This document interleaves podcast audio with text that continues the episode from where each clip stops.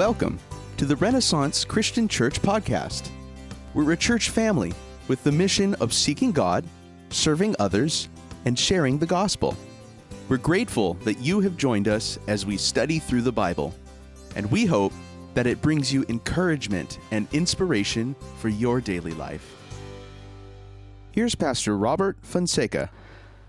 So before we get into Mark 4, just have you ever, let me say this, have you ever wondered maybe in your in your Christian life how as you're sitting or listening to God's word and you can be affected by it, but maybe the person next to you, maybe somebody you brought to church looks like, you know, doesn't have any effect, right? Or, or they maybe some people have sat in a church for a long time and doesn't seem to to catch on. Have you ever wondered why that is? Like, why does God move in some people's heart, it seems like, and then in some others, He doesn't? Is it just God's decision on who He's going to move in and who He's not going to move in? What part do we play in it for our own personal free will and our own choice? That's a question that has been wrestled around with from really from the early beginnings of the church. And there are different groups that will answer that in different ways. But we want to look at what Mark says about that because in Mark, he doesn't, he's not going to answer that for us, and I'm not going to answer that for us. But what he does point out is that we as individuals play some part in that. How God moves in our hearts, how we can affect that. And so at the end, when we have a time of application, we'll see hey, how can we be that good soil as we look at the parable of the sower and soils this morning? You know, he's going to describe different soils, but how can we be that good soil, you know, to be used by God for his holy work? And so let's look at that uh, in the text this morning. And uh, we're going to read verses 1 through, I'm going to read verses 1 through 12 and then explain a little bit. But before I do that, a little, uh, uh, I want to make a few points before we get into it. Because Jesus is now going to teach the crowd, as we'll see, that's gathered around him. And he's going to teach them about the kingdom of God through parables. This is what Jesus does. He teaches through parables. And so, parables, that you may or may not know, are illustrations that are bearing the character of the kingdom of God. It's like it's showing us a spiritual truth with an illustration. It's, it's simple stories to, to illuminate that. Uh, and, he, and it's made clear to believers, right? Believers tend to understand parables, but non believers sometimes don't really understand that. And, and Jesus will explain that in a few moments on why that is. But I just want to, so this is how he's going to teach. He's going to use a parable. So let's read that parable now, starting in verse 1. And he began to teach again by the sea. And such a great multitude gathered to him that he got into a boat in the sea and sat down. And the whole multitude was by the sea on the land. And he was teaching them many things in parables and was saying to them in his teaching. So, again, like in previous chapters, the crowd comes to Jesus for multiple reasons, as we've seen. And Jesus pushes off into the, to the seashore, out into the sea so that he can speak to the crowd, right? So they can hear him. And so this is what he says Listen to this. Behold, a sower went out to sow. A parable, by the way, and I forgot to say this, requires the listener to react or respond to it. Jesus is trying to elicit a reaction. Those who believe usually want to know a little bit more, press into the Lord a little bit more about understanding. Those who don't care, they just hear it and then that's it. And so, this is what Jesus is going to do. He's going to present this parable and then that's it. As, as you'll see in a moment in verse 9, he says, He who has ears to hear, let him hear. And it seems that that's all he says. It is later when his disciples are with him, they say, What does that mean? They press in, they want to know more. So go back to verse 4. So again, he says, Listen to this. Behold, here's the parable. The sower went out to sow.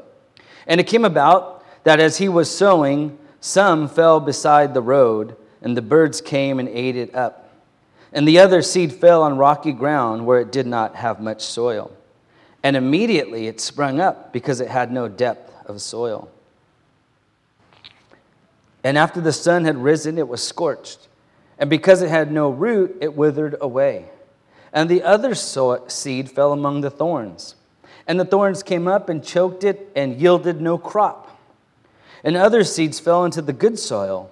And as they grew up and increased, they yielded a crop and produced 30, 60, and a hundredfold.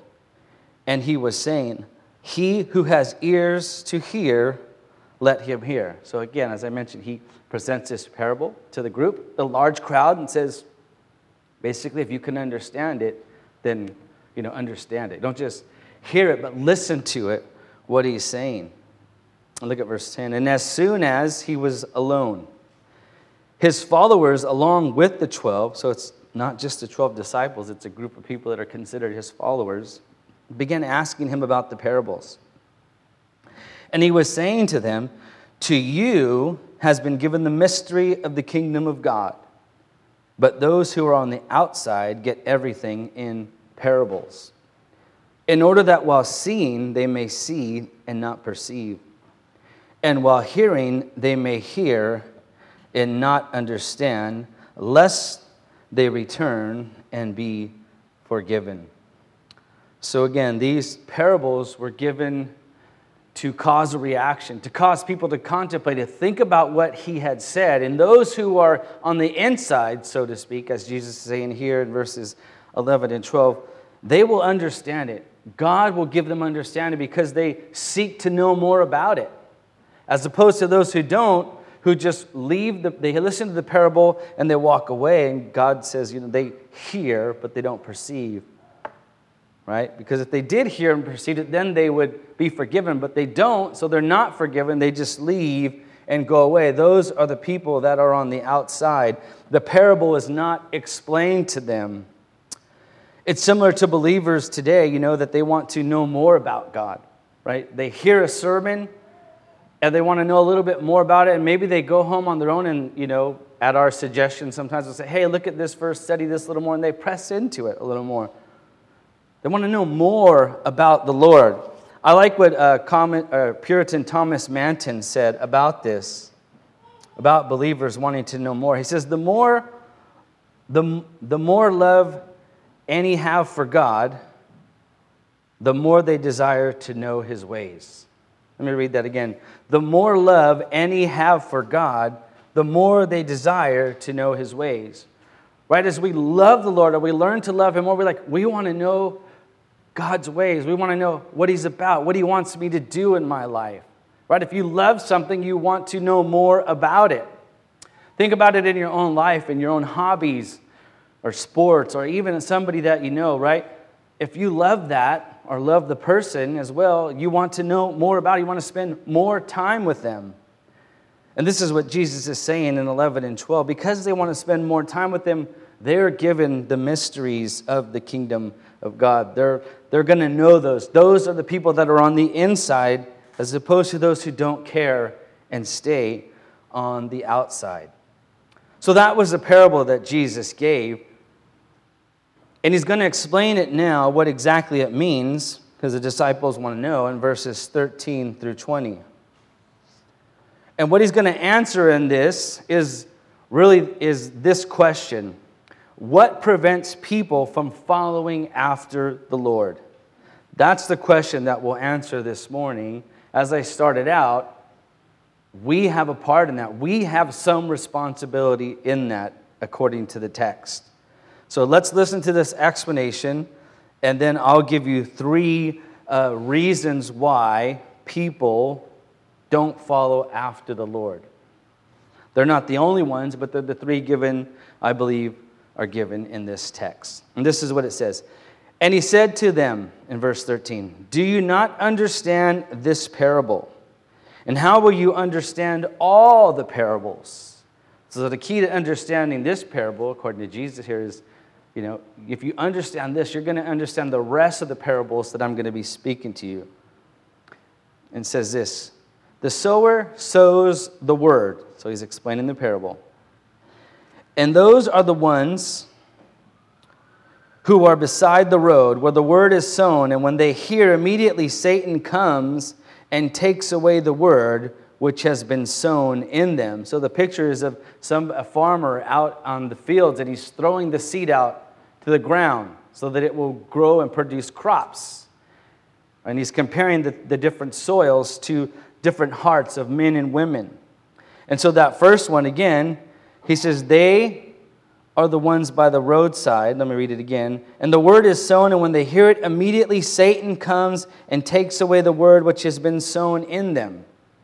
And in a similar way, these are the ones on whom the seed is sown on the rocky places. So this is a different soil.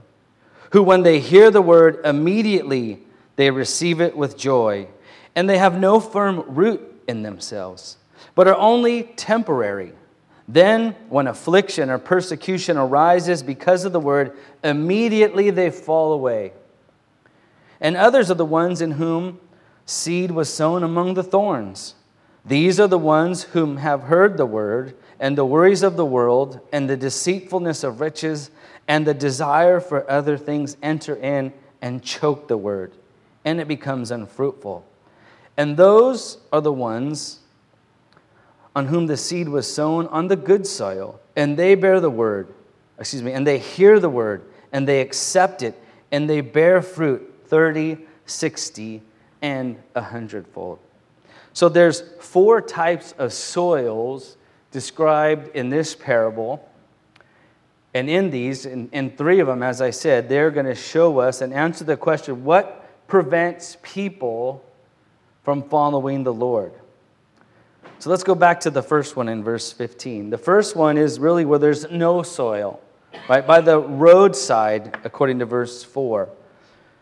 And quite simply in verse 15, it's, it's this. Why don't people follow the Lord? Number one is this they don't listen to God's word. This is what I believe this, this soil is, right? They don't listen to God's word, right? The picture again is the seed is thrown on the ground and immediately the birds come and take it away. So again, the picture is God's word goes out, but it doesn't take root. There's nothing there for it to grab onto and it's immediately taken away. And according to the interpretation, Jesus says it's Satan who takes away the word of God when it goes out. Right? As soon as somebody hears the word of God, immediately Satan comes and he takes the word which is sown so it doesn't take root. Satan's described as birds, as the birds here are used, excuse me, to describe. The birds are used to describe Satan.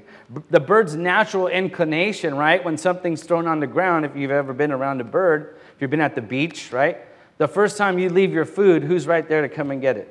The birds, right? They're hovering around you they're like ready for you. As soon as that person leaves, I'm on that food. Right? As soon as it's left unattended, the birds are all over it. Again, the bird's natural inclination is to, to swoop down and grab food as fast as they can. Isn't that not like Satan as well? Isn't Satan's natural bent to swoop down and prevent people from hearing God's word? Right? You could sit in church. That Satan doesn't mind if you sit in church, but he doesn't want you to listen to the word of God, to hear the word of God, to have it penetrate your soul, to have it transform you. This just remind it, it, I was thinking of this right now. This is why Satan attacks preachers so frequently. If he can get a preacher to miss, uh, you know, communicate God's word, then that's great. You know, the whole congregation can be deceived. And it's just my plea to help me to remind you to pray for us, pastors that are preaching, you know, that we don't get uh, sidetracked by different things. Keep us in prayer because Satan would, have noth- would like nothing more than to have your pastors fall. That's his inclination. Anything he can do to keep you from hearing God's word. And this happens even today, right, in our own lives. Again, as I started off, the Word of God is proclaimed, and it doesn't find soil, hearts to be tilled in the hearts of men and women. Right? Again, I, I started this off by saying, well, how can God's Word go out and some people are transformed and some people are not? Well, because they don't listen to God's Word as it's being proclaimed. Again, even if they're sitting in church, they distract themselves. They don't listen. They tune out. They, you know, they, they think about other things.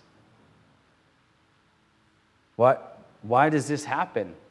Why can God's word go out and people not be transformed again because they don't listen to God's word and because their hearts are hardened, right? And so God's word is easily wrestled away from them by the enemy. They don't want to hear God's word, anyways.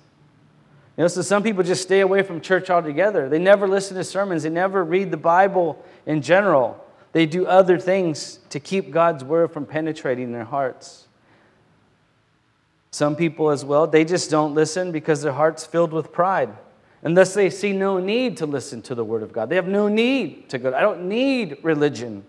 I don't need to be changed. I'm good just as I am. I don't need to be transformed. Those people, they are easy pickings, so to speak, for the devil, right? He doesn't have to do much to keep God's word from them, right? The devil and, and demonic forces easily snatch away God's word from people when they hear it right away. So that's one example of why people don't follow the Lord they don't listen to God's word. Here's another reason why people don't follow the Lord. Found in verses 16 and 17. He's describing what's called the rocky soil from verse 5 and 6. Let me read it again. He says, In a similar way, these are the ones on whom the seed is sown on the rocky places, who, when they hear the word of God, immediately receives it with joy. So the difference in this group is they actually receive God's word and they're excited about it. But look at what it says. And they have they have no firm root in themselves, but are only temporary. Then, when affliction or persecution arises because of the word, immediately they fall away. So, this person is described as hearing God's word, being excited about it, but nothing takes root. There's no firm foundation to hold them steady when they go through what? Affliction or persecution, it says. When hard times come, particularly persecution for the word, it says, or affliction before the word, they let go, they give up. This is the rocky soil. The reason they don't believe, and I put it quite simply this way they don't believe God's worth is dying for. They don't believe God is worth dying for. Why do I say that again? What is the reason they fall away? Affliction or persecution because of God's word. It's not that they got sick or something and they fall away. No, it's because they're getting persecuted. Thankfully, in our country, we have yet to experience full scale persecution, right? Where we're thrown in prison, jailed, because we're believers, because of what we believe, or even, you know, given death penalties, so to speak, like in some countries. Some people, they like the good things about Christianity, but they don't like that side, right? And, and I'm not saying, hey, I hope we get persecuted. I don't like it either. But what I'm saying is, would you die for your faith, or would you give up believing all that you believe because you face some persecution? That's what it's saying here. They like the good news of salvation, they like forgiveness, they like the Lord being able to heal people, the Lord accepting everybody, but they don't like the part about persecution. And so they fall away right? That's too hard. Not, it's not worth dying for, so to speak.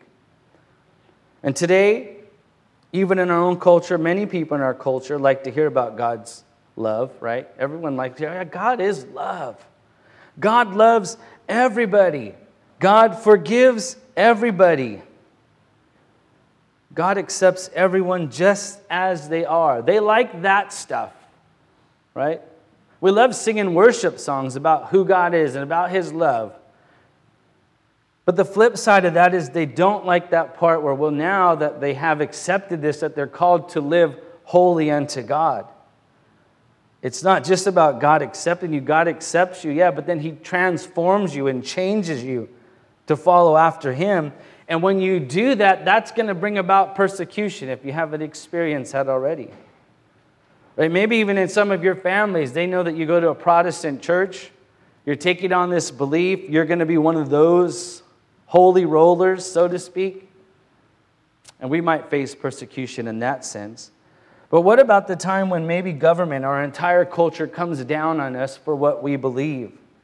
Are you able to withstand that? Some will fall away if that ever happens.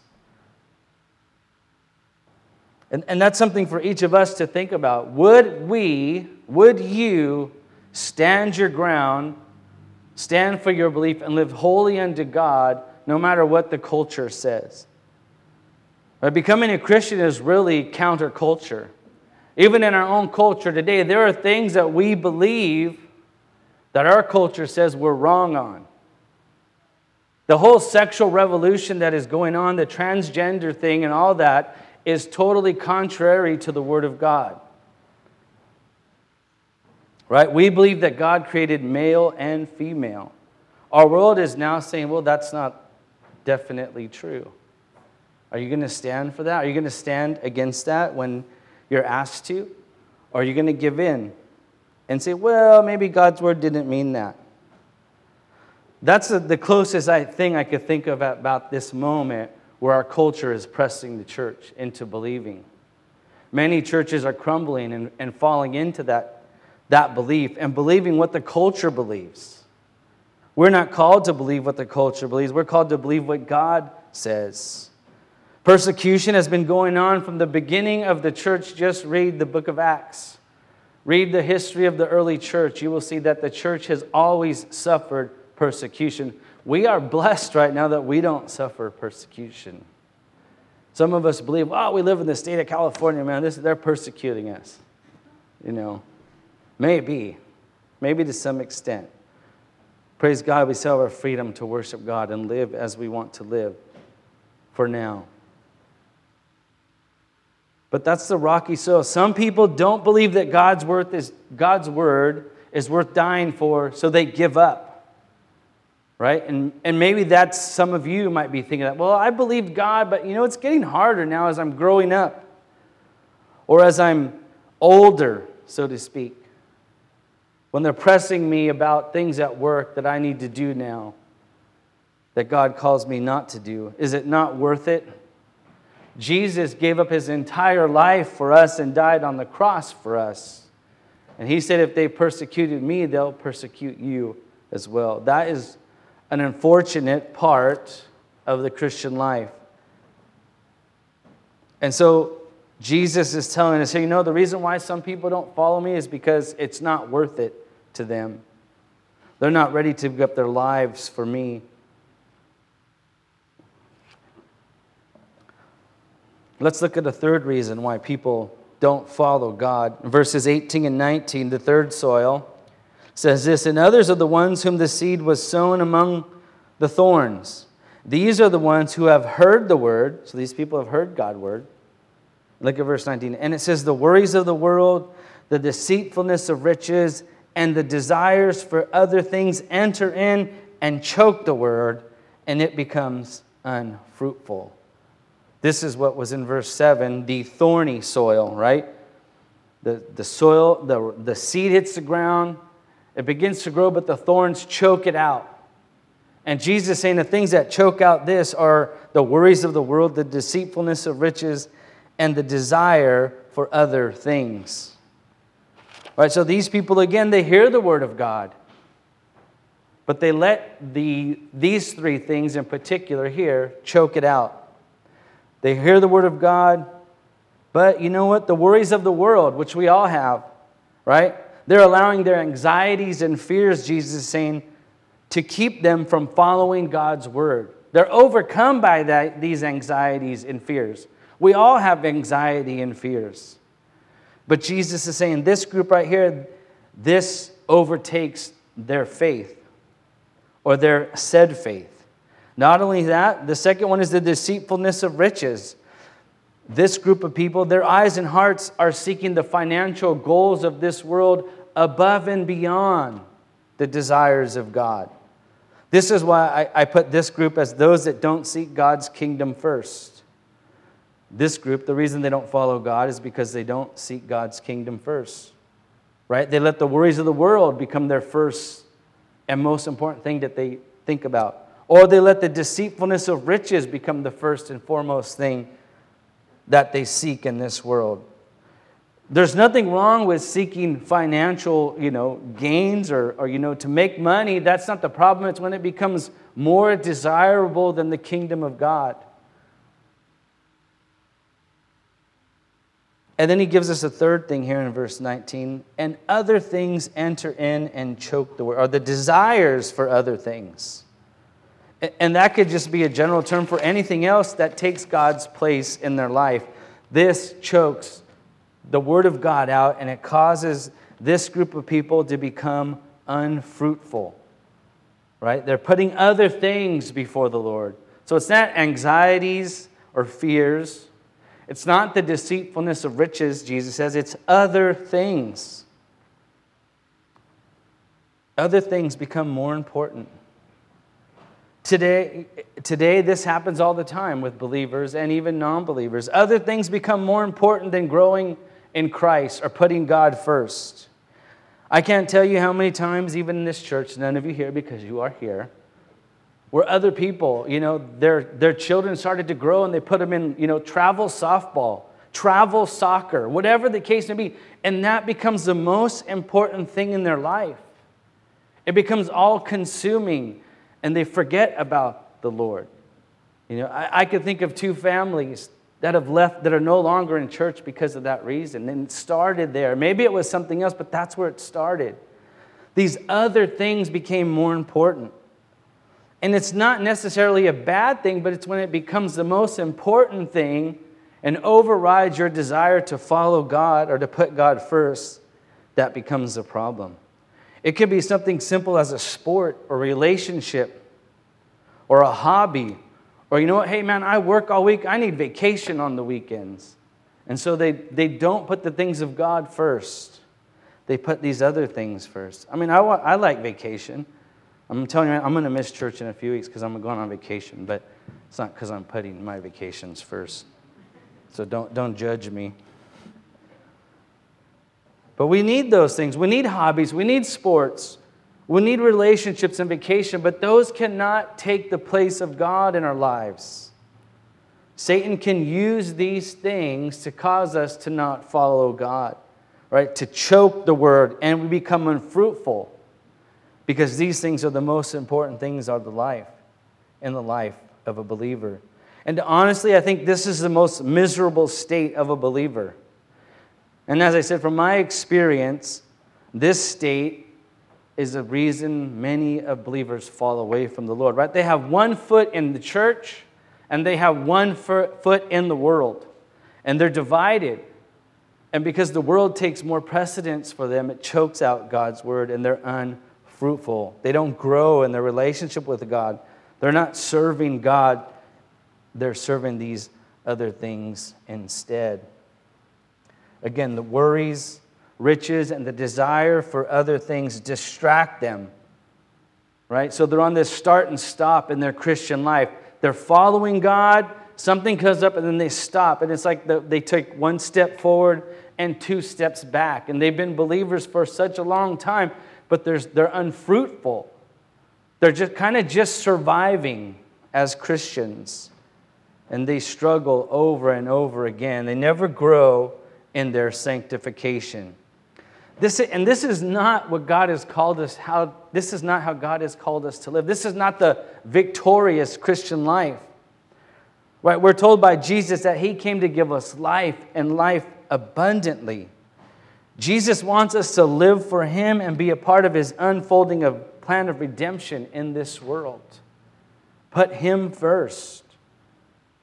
Right? We can still have all those other things and do all those other things, but they can't take precedent over living for God. When we became God's children, we said, we're, we're not only asking you to be our Savior, but we want you to be our what? Lord, our Master. You're saying, I want you to rule over me. I want you to transform me, and I'm going to follow you because what you have done for me. And this group of people, they struggle in that area. And then he gives us a last group here. And this is really the, the good soil the good group, where God wants us to be. Look at verse 20. And these are the ones on whom the seed was sown on good soil. And they hear the word, they accept it and bear fruit 30, 60, and a hundredfold. You see, this seed, it grew and it increased. It heard, it accepted it, and it increased 30, 60, a hundredfold. It's very fruitful. This is the person who hears the word of God, allows it to be their guiding light, their sole rule of faith,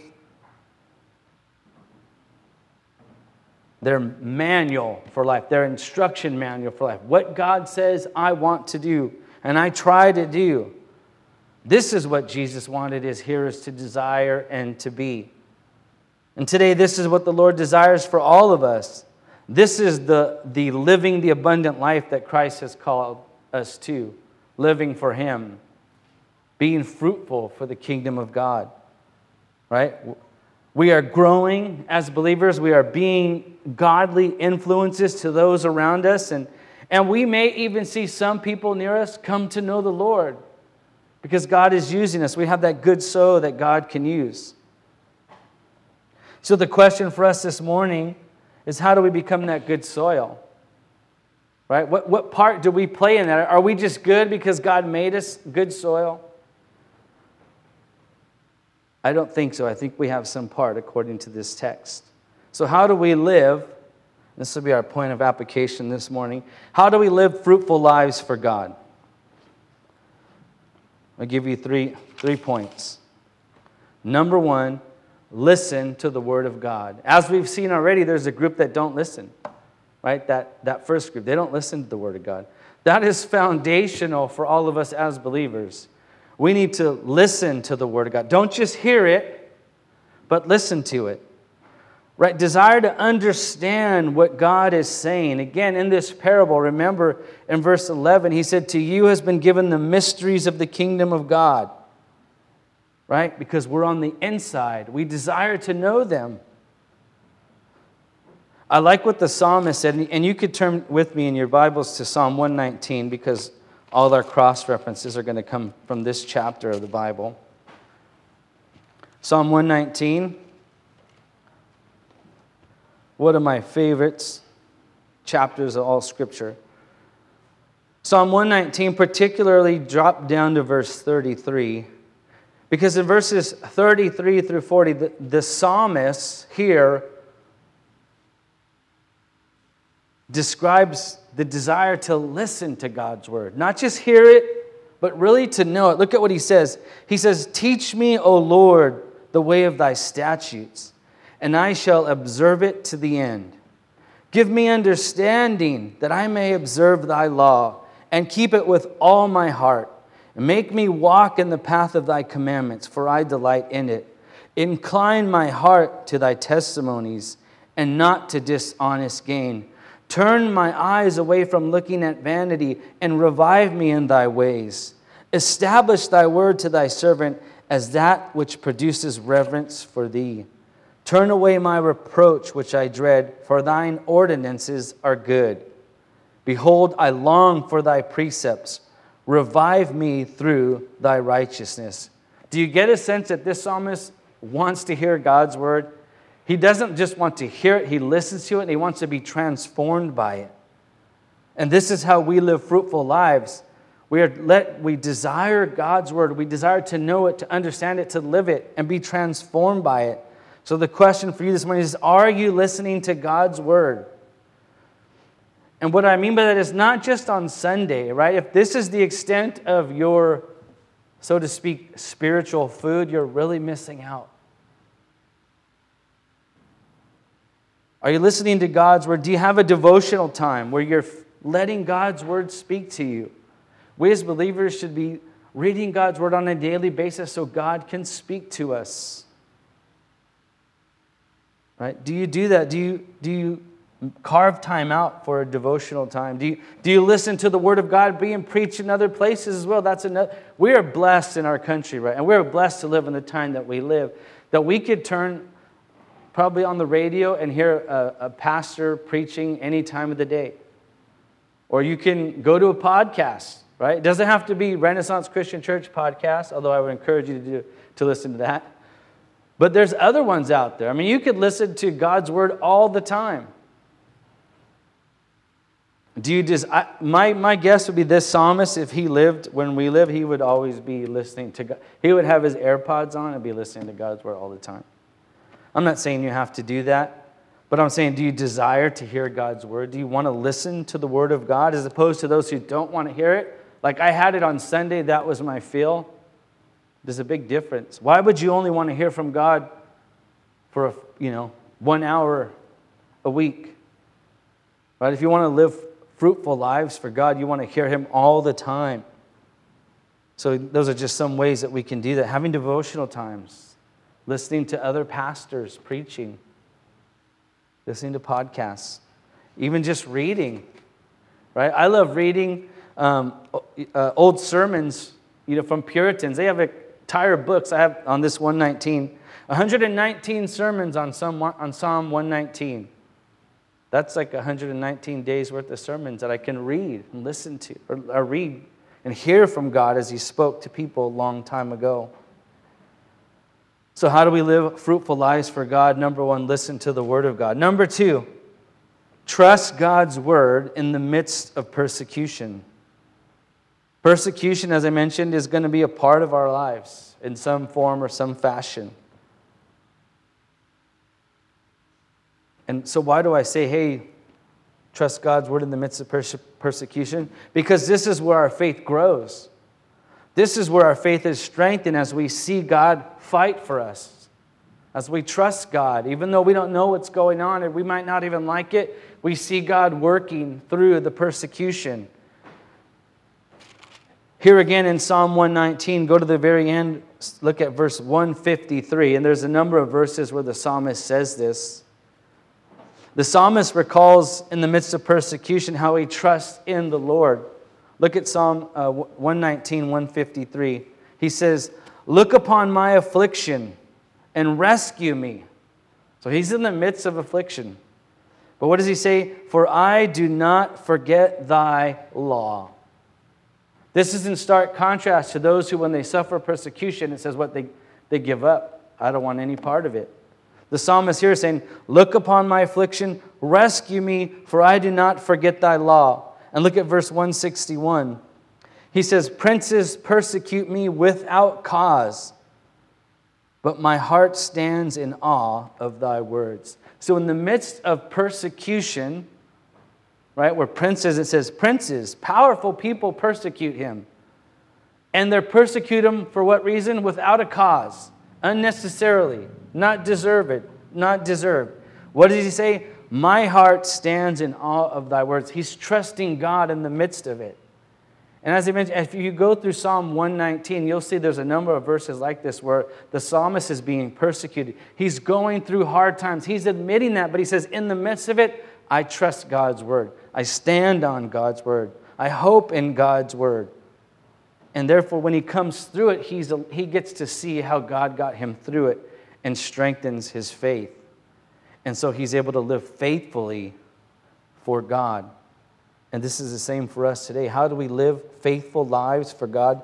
Trust God's word in the midst of your persecution and your affliction. And thirdly and lastly, how do we live fruitful lives for God? Seek first to live for the glory of God. Remember that, that thorny soil, the fruitfulness, or they weren't fruitful because they allowed things to choke it out. Instead, they desired, you know, they let the worries of their life choke God's word out. They let the deceitfulness of riches choke God's word out. They let the desire for other things choke God's word out because they didn't put God first. If you want to live a fruitful life for God, seek first to live for the glory of God. Again, go back to Psalm 119 and let's look at this one last verse in, verse 97.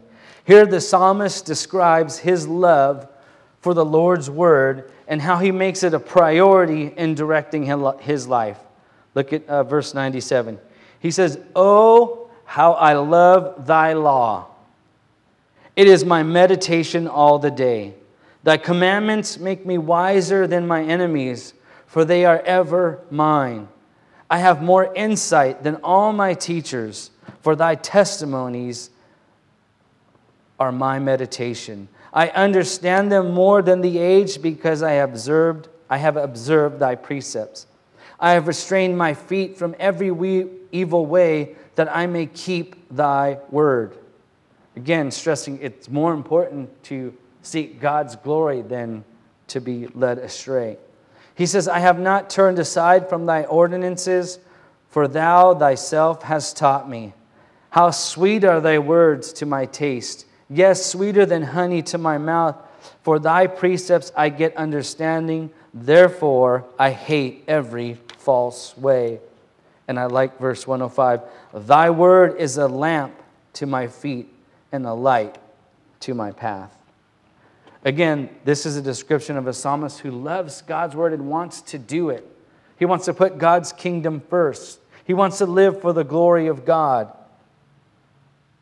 There is nothing more important to him, and as a result, he is blessed.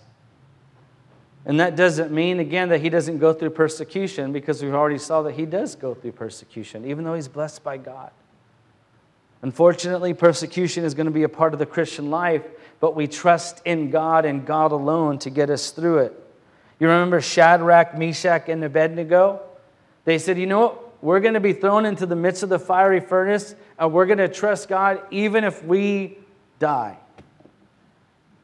Praise God, God rescued them.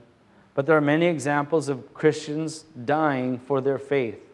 Does that mean they did, you know, God didn't they weren't living fruitful lives for God? No, they were. For some reason, God in His sovereignty decided that, you know what, He was going to use their death to bring Himself glory and honor. And they died uh, staying faithful to the Lord. Right? The greatest example, Jesus Himself died.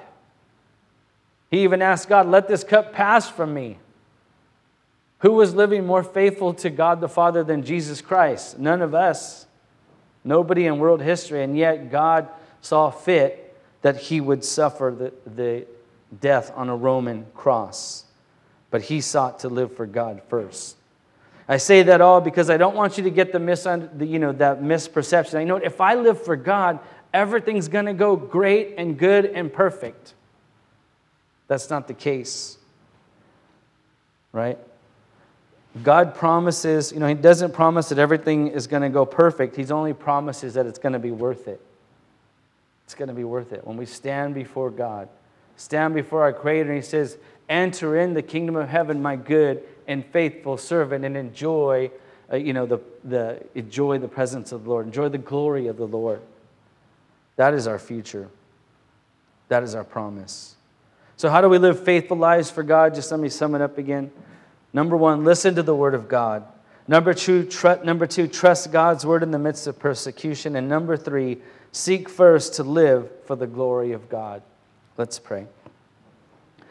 Lord, thank you so much again for your word. I pray, Lord God, that each and every one of us that heard your word this morning would actually listen to it. Lord, that we would be challenged by this parable to take action in our own lives. Lord, I'm sure each of us can say, you know what? Maybe all those soils remind us of ourselves at some stage in life. But Lord God, we want to be that good soil. We want you to produce much fruit in our life 30, 60, and 100 fold, that you might use us for your glory to bring many people into the kingdom. And may it start with those around us whom we love, who are lost, and who need you. Lord God, may we trust you for that. I pray, Lord God, that you would help each and every one of us to listen to your word, that you would help us to trust your word in the midst of persecution, and Lord, you would help us to seek your glory first above all things.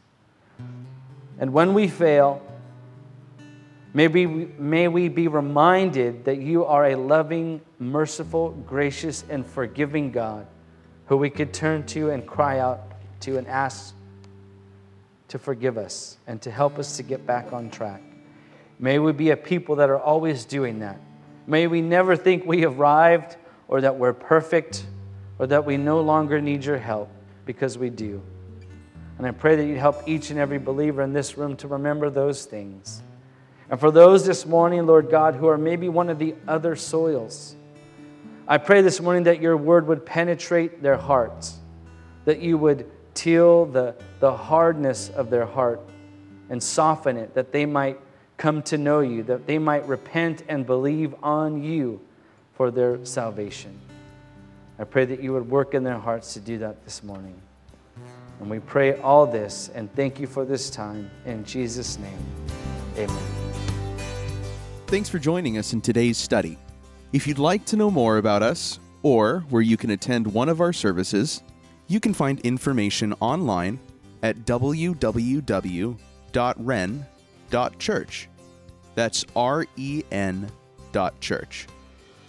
Thanks for listening.